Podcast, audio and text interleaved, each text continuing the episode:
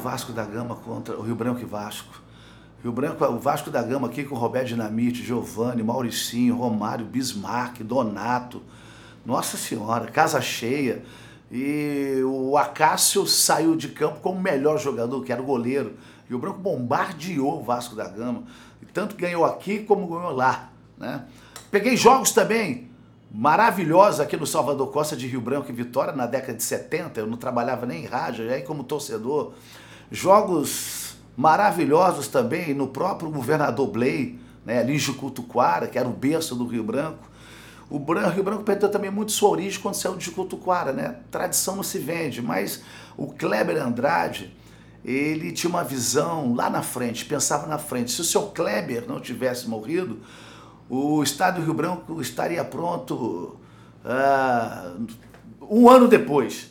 Que ele era um empresário que aglutinava os empresários do Estado do Espírito Santo, do Espírito Santo, os verdadeiros rio-branquenses, né? Então foram grandes momentos. Poxa vida, vi grandes dirigentes aqui no futebol capixaba, o Edson Burguion, Manel Ferreira, Lauro Maranhão, é, Aldo Amigo, Gessino Coser. Isso eu estou falando do lado do, do Rio Branco. No Vitória, Álvaro Benetti, essa nova geração que tem hoje aí no Vitória, Zizinando Pechincha, na Desportiva Salustiano Santos, Sérgio Vidal, Ney Ventura. Pô, os caras ajudaram a construir muito a história do nosso futebol. O radialista e jornalista Ferreira Neto se lembra muito bem dos melhores momentos do futebol capixaba. Este fato, narrado por ele e descrito nesta matéria da Record News Espírito Santo, inicia um recorte de uma época diferenciada. O Rio Branco de 1986 é provavelmente um dos melhores times da história do clube. Dono do recorde de público no Espírito Santo, 40 mil pessoas viram o Brancão vencer o Vasco da Gama por 1 a 0. Ano de 1986 um ano marcante para o futebol do estado do Espírito Santo.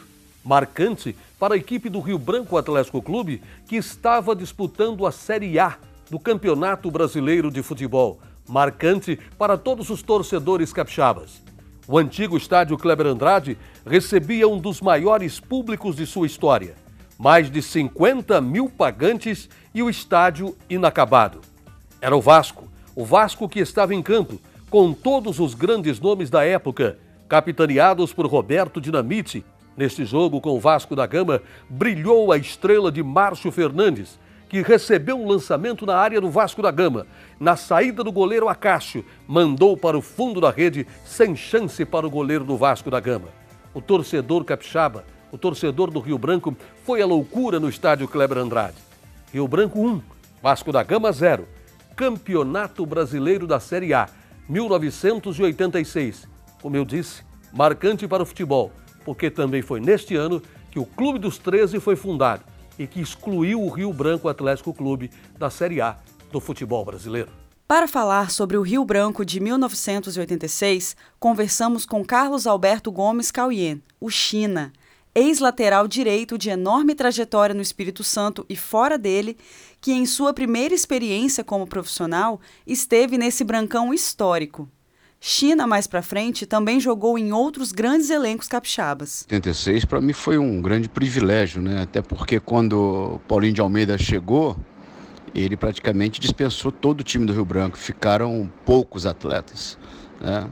Do Rio Branco mesmo ficou eu, Vicente, Mazolinha, Rubinho, Paulinho, Careca, Piquete é, só esses jogadores. O resto foram todos dispensados, né? E nós tivemos o privilégio de fazer parte daquele grupo, um grupo que veio de praticamente todos da Ferroviária de Araraquara, a base, e alguns jogadores de São Bento, como o Paulo, o Edson Zagueiro, o Cacau, vieram de São Bento, Sorocaba, qual o clube que eu fui depois jogar o Campeonato Paulista. Mas era uma equipe muito bem montada, muito bem treinada pelo Paulinho. O Paulinho de Almeida fez um trabalho maravilhoso. E nós fizemos um grande campeonato brasileiro, né? Inclusive conquistando a vaga dentro de campo. Este é Agnaldo Xavier, outro experiente jogador capixaba que esteve presente em alguns momentos marcantes da década de 90, além de ser protagonista de uma grande vitória que vamos contar adiante. Volante xerife do meio de campo, Agnaldo fala sobre qual era o seu sonho quando começou a jogar. 84, eu tinha 10 anos lá na esportiva, a final foi esportiva do Branco. Não cabia ninguém, cara, no engenheiro, cabia ninguém, cabia ninguém. O ataque da esportiva, cara, é, vocês são novos, mas se vocês procurarem saber depois, vocês vão ver. Era Edu Bala e Enéas, cara. Os dois tinham jogado no, no Palmeiras, na seleção, na portuguesa. Entendeu? Edu Balenés, o ataque dos esportivos, tinha que ver. Os caras jogavam demais. Os caras eram. Tá louco, meu. Tá maluco, cara. Edmar, zagueira esportiva. O time do Rio Branco também era muitos jogadores bons, cara. Pô, você eu ali com 10 anos ali, encostado na alambrado no meio daquela multidão, vendo aqueles caras ali, cara, que eu, que eu via na televisão. Eu, eu, sempre fui colecionador de placar, eu vi os caras no placar. Aí 85 a mesma coisa, aqueles monte de jogadores lá de nível também. Aí 86 eu me lembro da final também, da esportiva campeão. 87 eu me lembro da final que o, Guarapa, o Guarapari foi campeão, entendeu? Me lembro de 88, se eu não me engano, foi o Piraçu, eu acho. Foi campeão também, eu me lembro também. Pô, aí você acompanhando o seu clube, que é a esportiva, você tá ali todo dia, treinando, você sabe do, do, dos, dos esconderijos. Tinha esconderijo lá na, na, nas arquibancadas, vocês de um lado do outro. Nós sabíamos, nós sabíamos. Entendeu? A gente uhum. sabia porra, entrar no campo escondido, nós sabíamos entrar na cozinha escondido, nós sabíamos entrar lá no parque aquático quando tinha o parque aquático, ir na piscina, de ir na, na, na, na sauna, entendeu? Era uma coisa que é sua casa praticamente. Você tá louco. Aí você vê isso tudo aí, você fala, pô, meu sonho é ser igual aquele cara ali, velho. Entendeu? Porra, se fosse tinha um tal de fofão, cabejar, jogar, jogar demais o cara. Silvério sempre foi ídolo, pô. Dilei sempre foi ídolo dos goleiros, o Star sempre foi ídolo dos goleiros. Aí você vai vendo aquilo ali, você, porra, eu quero. O meu sonho, meu sonho, graças a Deus, eu realizei meu sonho. Meu sonho era ser jogador de futebol profissional pela desportiva. Eu não tinha sonho de jogar em seleção, eu não tinha sonho de jogar no clube do, de coração da nossa família, que é o Santos, né? Nós somos Santistas. Eu não tinha sonho de jogar no Santos, não tinha sonho de jogar no, no Vasco, entendeu?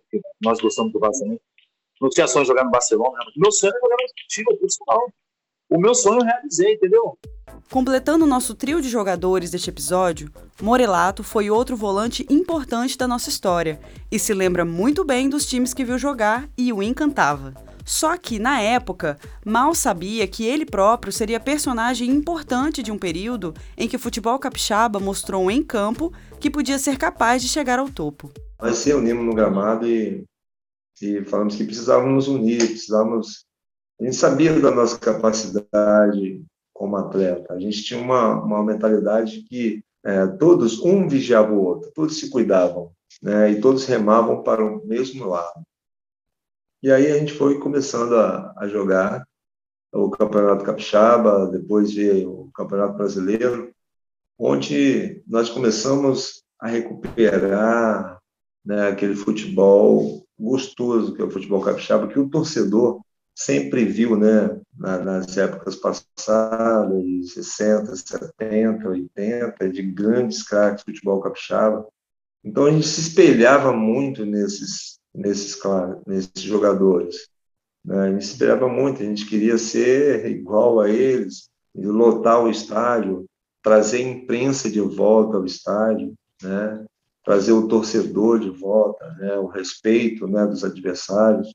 Isso nós, graças a Deus, nós conseguimos através de muito esforço, muita dedicação, muito profissionalismo, né? Eu falo sempre assim que na nossa época tinha muito atleta profissional de futebol e hoje em dia você tem pouco atleta profissional de futebol, você tem muitos jogadores, entendeu? Uhum. E a gente, então nós conseguimos resgatar aquele futebol e com muita alegria, estádios lotados, e aí foi só Rio Branco vinha bem, Vitória vinha bem, entendeu? Uhum. Na época, o Colatina, no Campeonato Brasileiro. Então, grandes jogos, grandes jogos, estádio lotado, pessoas querendo entrar, não dava mais porque já tinha esgotado os ingressos. Boas campanhas, ótimos jogos e times habilidosos povoaram o cenário capixaba e nacional entre 1986 e 2000.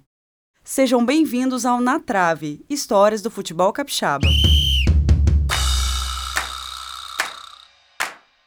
Mas antes de entrar nas batalhas dos grandes clubes, vale contar algumas histórias do interior. Para isso, conversamos com Marcos Magalhães, técnico vitorioso e campeão em diversos times capixabas. Marcos começou treinando o Muniz Freire do sul do estado. Enquanto os grandes buscavam a primeira divisão brasileira, os pequenos buscavam o campeonato capixaba. Ibiraçu tinha vencido é, em 89, eu acho que foi o Ibiraçu que venceu. Aí em, Colat, em 90, que eu te falei que o, acabou o Freire ficando de fora e entrou de esportiva. Ah, de esportiva, Colatina e Vitória. Os três que entraram. Aí o Colatina foi campeão em 90. Então tinha sido já o Norte, tinha sido campeão do interior.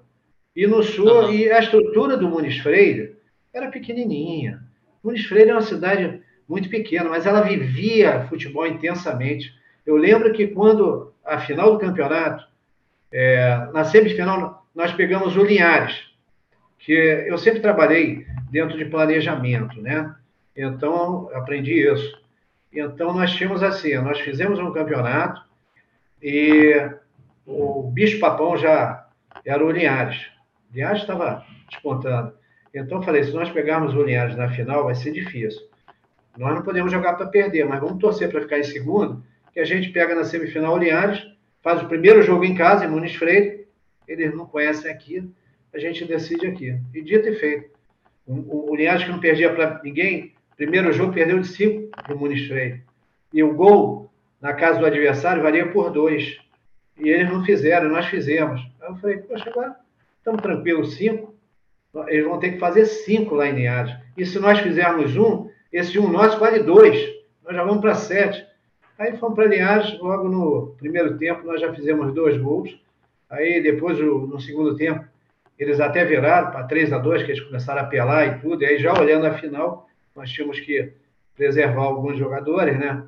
Então aí deu uma segurada. E veio a desportiva na final. Está escalada. Você confere comigo. Um Zé Carlos goleiro. Dois lateral direito Adilson. Três para Maurão. Quatro Janote. Meia dúzia Dedé. Cinco Paulo Henrique. Oito Mauro Soares. Dez Marcelo. Sete para Tatu. Nove centroavante João Roberto. E onze Elder.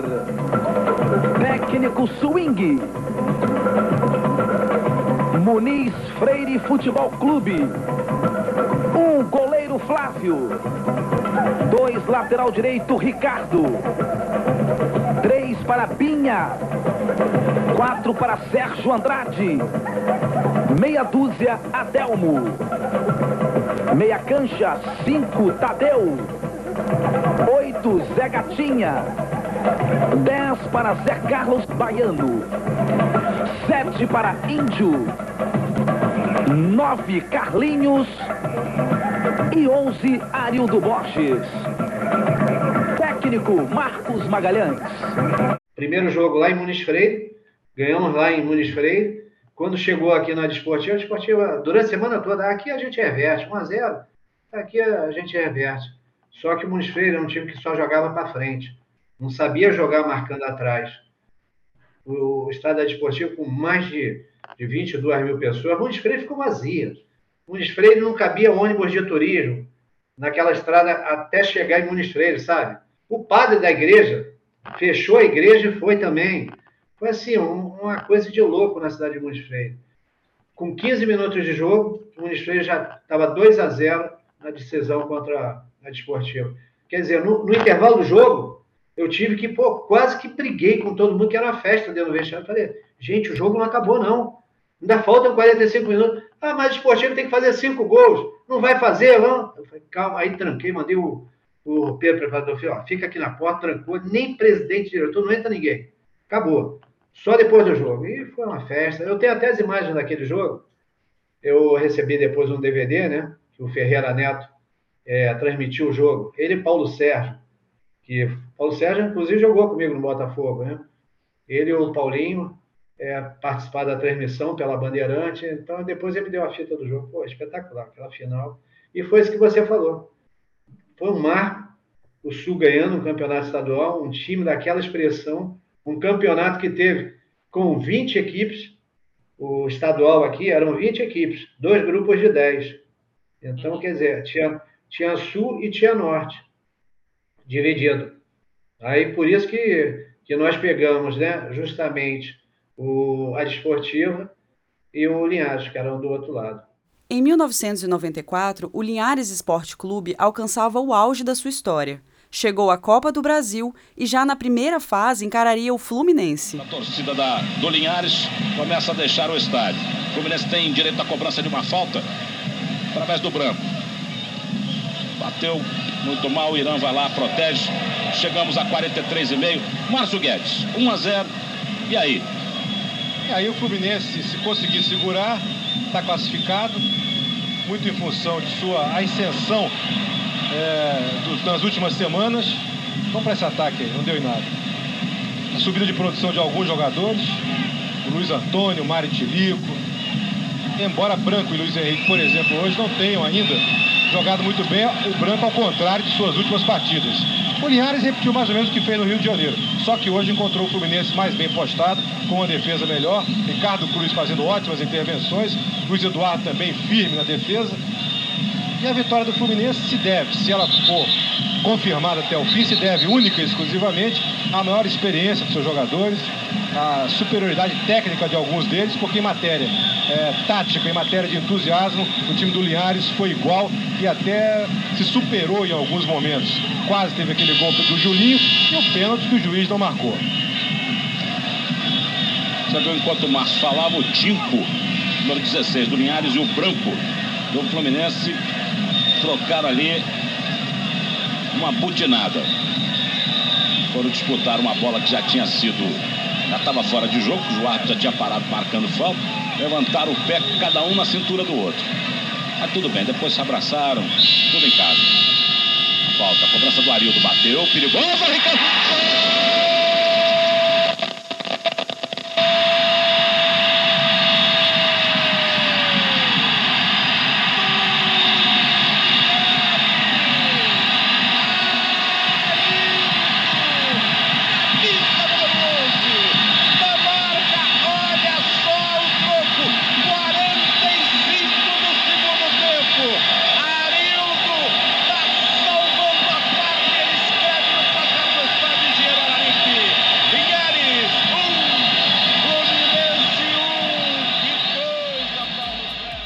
Foi com essa pedrada que o Linhares iniciou a Copa do Brasil de 1994.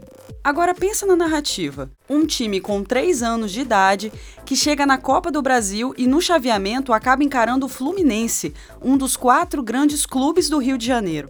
A derrota seria o padrão, mas só a Copa do Brasil proporciona o que aconteceu entre os dois times. Agnaldo, que na época ainda era das categorias de base da Desportiva, lembra bem dessa campanha. 94, é. Foi campeão 93, foi 94, é. A gente tava vendo que a gente morava lá no Esportivo. Aí ele bateu, se eu não me engano, foi aquela bola que deu uma espirrada na frente do goleiro, né? Quando ele caiu, ela espirrou e. Se eu não me engano, o goleiro era até Ricardo Cruz, do, do Fluminense, tinha agarrado no Botafogo. Aí ele aceitou o gol, mas foi bem batido. O Adriano Borges batia muito bem falta. Nossa, era um excelente batedor de falta. Foi uma, a, a, as fases áureas do futebol capixaba, né? O Goiás esse ano chegou na semifinal da Copa do Brasil, né? Ganhou vários jogos, chegou à semifinal. Tanto que depois desse jogo aí, o, Irã foi pro, foi pro Internacional Gaúcho, o Jorginho Esquilate era centroavante, foi pro Fluminense, o Rogério Tatu foi pro Vitória da Bahia, o Polar, que era lateral direito, também foi, saiu também pro time dele também, o Sérgio Andrade saiu também, que o zagueiro, o Juninho, atacante, saiu também. Tem vários jogadores do Linhares esse ano que saiu devido a esse, esses jogos aqui. O Irã, se não me engano, o Irã foi pro Guarani, depois foi pro Internacional Gaúcho. O negócio assim, é. Entendeu? É de 93. A Esportivo jogou a Série A. 94, o Linhares chegou na semifinal da Copa do Brasil. 94, a Esportivo chegou na semifinal do, do Brasil Série E. Até 99, 2000, o futebol capixaba estava em ascensão, estava no auge.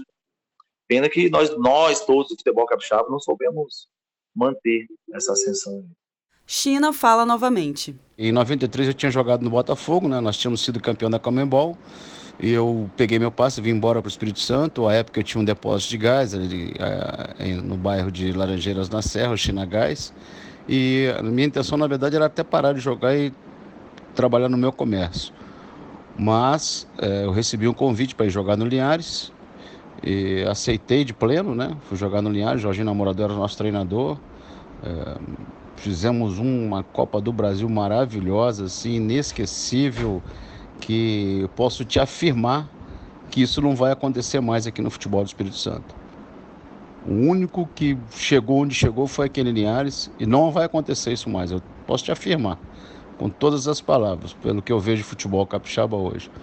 Fizemos uma grande Copa do Brasil, é, desclassificamos o Fluminense quando, na verdade, as pessoas nunca acreditaram, né? E chegamos aonde chegamos. Infelizmente, por falta de experiência, de maturidade é, dos nossos dirigentes à época, nós não chegamos à final com o Grêmio.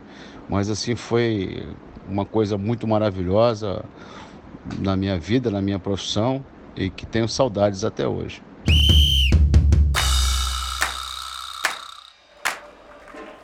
A década de 90 foi o melhor período para a desportiva ferroviária. China, Morelato, Agnaldo e Marcos Magalhães fizeram parte de algumas dessas campanhas.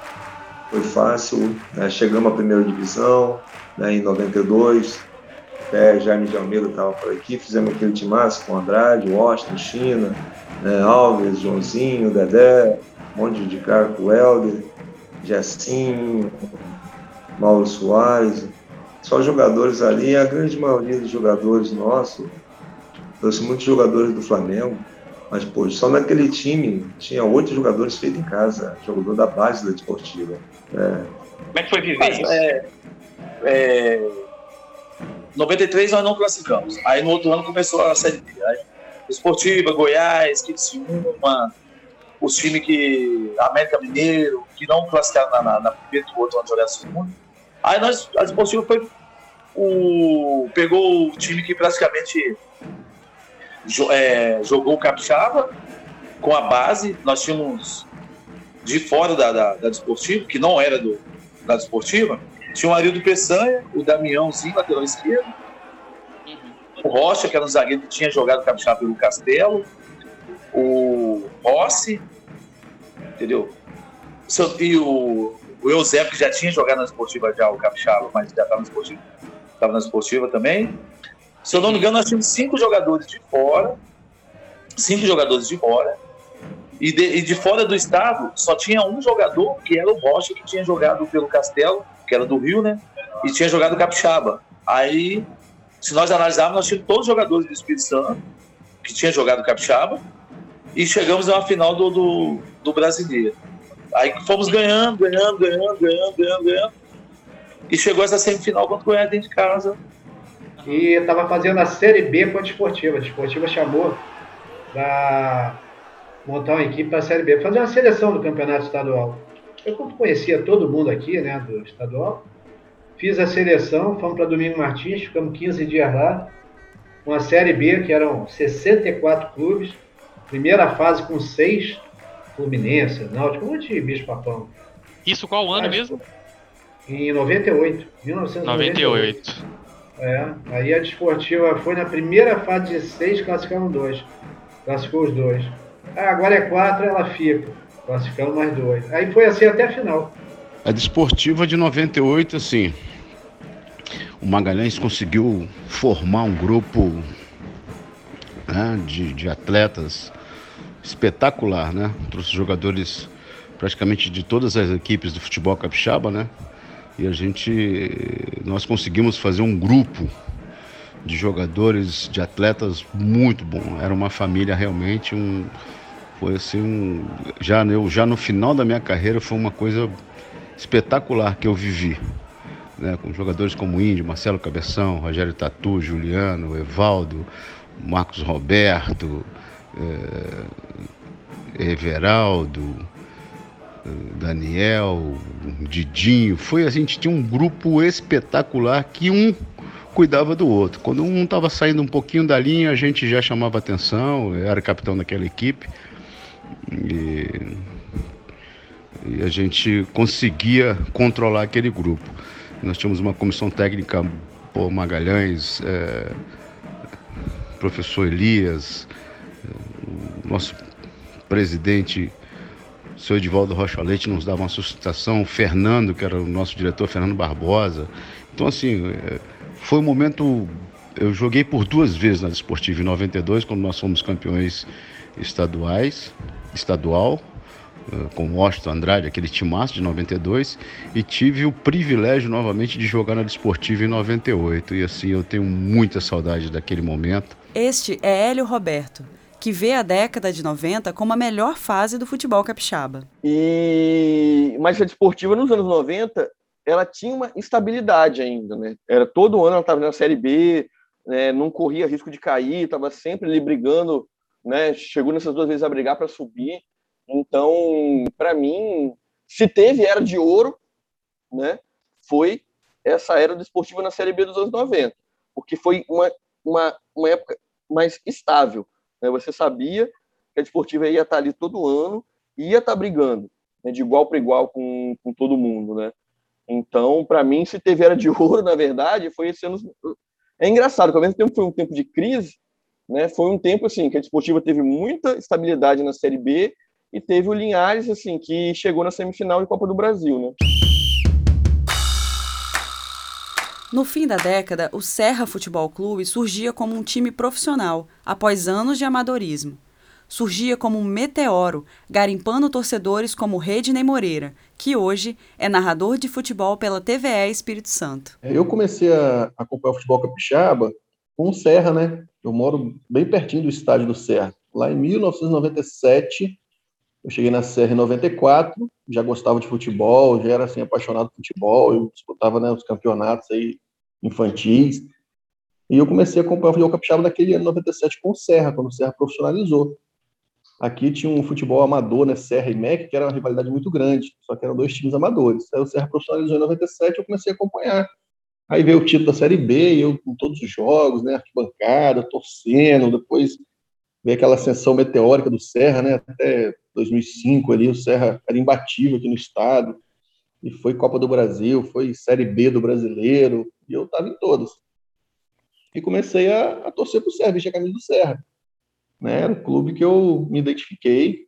Agnaldo também fez parte do Serra. Entendeu? E eu era volante, nós sabemos que eu era volante. Jogava eu e o prefeito, às vezes jogava eu e é, o Marquinho, às vezes jogava o Jair, às vezes jogava qualquer um. Edson Garcia também, que era muito bom, às vezes jogava também. Às vezes jogava qualquer um deles, mas eu jogava, entendeu? Era eu, Giovanni, Joelson, e ou Marquinhos, ou Edson Garcia, ou o Juiz Prefeito. Aí no segundo tempo o Giovanni sempre saía, né? Aí entrava um desses volantes aí para ficar com três volantes, e eu adiantava, ficava eu, Joelson e Índio Betinho. Redney Moreira mais uma vez. Eu acho que o, o, o Capixaba Alguns usufruíram dessa época de ouro. Eu vou, aí eu olho para a história. Eu nasci em 1980, né? Uhum. Eu sou da década de 80 e eu era pequeno e eu lembro que a minha família, o meu pai, meus tios, todo mundo torcia para os times do Rio, né? Era era aquela cultura que a Globo praticamente transmitia o futebol carioca para todo o Brasil. E eu cresci vendo só futebol carioca.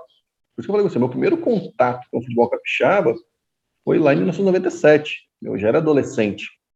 E eu torcia para o time do Rio, quando eu era pequeno, né? influenciado pelos meus pais, pelos meus tios, primos. Mas naquela época, assim, é, o futebol do Rio era encantador, né? Pela qualidade dos times, pela magia do Maracanã, pelo que a Globo entregava, né, transmissão. E eu, eu acho que o capixaba, se você pegar aí de 40 anos para cá, que é a minha geração, pouquíssimos, raros, ainda na infância tiveram contato com o futebol capixaba, porque é o que desperta, né? Quando você leva um, filho, uma criança no estádio, é aquilo ali que vai despertar a emoção dele e o interesse para poder acompanhar. Hoje eu tenho um filho de sete anos, de oito anos, que ele gosta de ir para o estádio, né? Gosta de assistir o jogo do Serra, quando eu vou fazer jogos fora, ele sempre quer ir comigo, então ele tem um interesse pelo futebol capixaba mas a minha geração não teve esse contato. Eu acho que foi justamente no, no, nos anos que o futebol capixaba, assim, talvez tinha mais destaque, só que não era mostrado para gente. Né? Hoje, se você quiser saber informações, tem que ir lá pesquisar aí um histórico de emissoras aí, aí você vê um jogo que foi transmitido lá que o Vasco veio aqui e perdeu para o Rio Branco. Há um jogo que não sei quem ganhou do Cruzeiro. Mas são assim, flashes, são lances que ficaram meio que perdidos na história. Então, se naquela época a gente tivesse uma cobertura forte do nosso futebol, valorizando, eu acho que a gente teria é, usufruído de um, de um futebol mais forte hoje, estaríamos usufruindo, né? Porque a Desportivo jogou a Série A até 1993 ou 94, se eu não me engano. Então a gente disputava a Série A nos anos 80, início dos anos 90. Por que, que isso foi se perdendo? Porque preferimos abrir mão do nosso futebol, abrir o espaço do nosso futebol, para que uma emissora nacional trouxesse um produto carioca e colocasse na nossa cabeça. Porque se você pensar para quem é da área do comércio, né, é mais fácil eu ter um produto e vender para o Brasil todo do que eu ter 20 produtos vendendo picadinho para cada estado. O valor agregado em um produto só, ele é maior. E aí foi o que a, gente fez, né? Acho que não sei se aí eu não, não, posso apontar assim quem teve mais influência ou não, porque eu, né, eu falei, eu era criança, adolescente, não, não acompanhava. Hoje, olhando para o passado, eu faço essa leitura. A gente talvez viveu os melhores anos do futebol capixaba na década de 80, início de 90, mas a gente não viu né? A gente foi engolido aí pelo, pelo futebol carioca. Pela Série C, em 1999, o Fluminense mais uma vez encararia um time capixaba. Dessa vez seria o Serra, dentro do Maracanã. Mesmo não sendo uma grande época para o time carioca, o certo seria uma vitória tranquila contra um time de uma federação muito inferior, ainda mais dentro de casa, no maior estádio do mundo. Mas Agnaldo garantiu o contrário. De novo, com um gol de falta, o Fluminense sofreria um revés para um time capixaba, como mostra essa reportagem da TV Globo. A torcida tricolor invade as cadeiras. Nenhuma novidade se as tais cadeiras não estivessem na arquibancada. Conforto que não combina com tranquilidade. Repare as expressões. Decepção quando o artilheiro Rony chuta fraquinho. Aflição quando o atacante Magno Alves cabeceia mal. Desespero quando o camisa 10 do Serra Joelson invade a área sozinho e abre o placar. As mãos do técnico Parreira pedem calma. A voz do torcedor, raça. Rony recebe na área e sofre pênalti. Ian empata a partida. As mãos de Parreira agora aplaudem. A voz do torcedor incentiva. O Fluminense vem para o segundo tempo animado. Rony tem uma, duas chances para virar o jogo. Tem queixo caindo no estádio. Fluidos são lançados, mas o feitiço vai contra. Agnaldo chuta de longe e o goleiro Diogo aceita. Serra 2 a 1 Quando eu cheguei no Mojimirim, eu fiz gol de falta no meio de campo. Mojimirim e Londrina. O Mojimirim era muito bem. O Pradão chegou, Oswaldo Avarez, falou: Agnaldo bate lá, bate gol meio de campo meio de campo mesmo. Na esportiva eu fiz vários gols de falta também, entendeu? Praticamente todos os times que eu joguei eu fiz gol de falta. Aí deu a falta, tava longe, aí o Silvério, cara de cavalo, foi e falou. Naldo, ele me chamava de Naldo. Me chamava até de meu apelido, né? Bole, bole. Meu apelido é Bole, Bole. Bole, Bole. Só acerta gol, só acerta gol. Aí eu falei, falou, cavalo. Aí eu fui, graças a Deus, é, chutei forte, o campo tava meio úmido, tava dando uma, uma chuvinha bem fininha mesmo, tava, o campo tava meio molhado, entendeu? A bola tava espirrando. Aí ela desviou na, ela desviou na perna do Roger, do Roger Flores, que hoje é comentarista, desviou na perna dele, no meio da barreira, eles pularam, desviou na perna dele, e quando o goleiro caiu, o pessoal acha que foi até frango, mas só que ela espirrou e passou, como ela foi forte, e passou pelo goleiro. Aí quando ela entrou, aí foi aquela alegria total, porra, na hora você fica até meio, se é hoje, eu acho que eu comemoraria até diferente, né? porque você fica até meio aéreo, né, cara? Maracanã, tinha umas 40 pessoas no estádio, você faz o gol da vitória, puta, você fica muito. Aquele, aquele, aquela comemoração ali foi até uns jogos antes, eu vi o Rivaldo fazendo, levantando a camisa, eu fiz também. Para finalizar o episódio, convidamos o músico e apaixonado pelo futebol capixaba, Carlos Papel, para cantar um hino do Serra Futebol Clube. Eu sou tricolor, sou alto astral, eu sou cobra coral, sou tricolor, eu sou, e é com muito amor que eu viro criança, Serra da Boa Esperança, sua camisa me abraça, é o pano que veste a raça desse time campeão.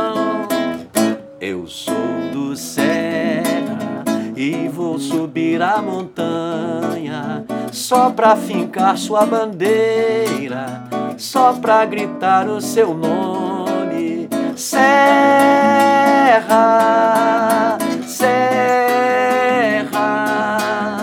na brincadeira da vida eu ganhei. Marraio ferido sou rei, na arquibancada da vida sou eu, sou Serro campeão, sou eu, sou eu, sou eu, sou eu cobra coral, sou eu. É isso. O podcast Na Trave Histórias do Futebol Capixaba é uma realização Banana Produções, com recursos do Fundo de Cultura do Estado do Espírito Santo, por meio da Secretaria de Estado da Cultura do Espírito Santo e pela Lei Aldir Blanc. No próximo episódio. Segundo tempo. O Goiás começa em cima com Emerson, que leva no fundo. Baltazar passa, ele toca, o zagueiro tira. A desportiva na cobrança de falta. Chute de longe, Kleber fazendo boa defesa. O Kleber solta a bola. Balão comprido, a bola passa pelo Baltazar, chega até Dil, que invade a área, vai para o gramado, juiz da pênalti. Ele espera a lei da vantagem e depois confirma o pênalti em cima de Dil. A torcida faz a festa no Serra Dourada. Baltazar para a cobrança, bate firme, fazendo o gol da classificação do Goiás. Baltazar, o artilheiro de Deus, garantindo a vaga na primeira divisão do ano que vem. Goiás 2, Desportiva 0. Essa desclassificação, né? Toda essa, essa, essa questão estranha que tem por trás. Né? O que, que você sabe disso também? Ou, seu, ou, ou o que, que você acha que, que aconteceu?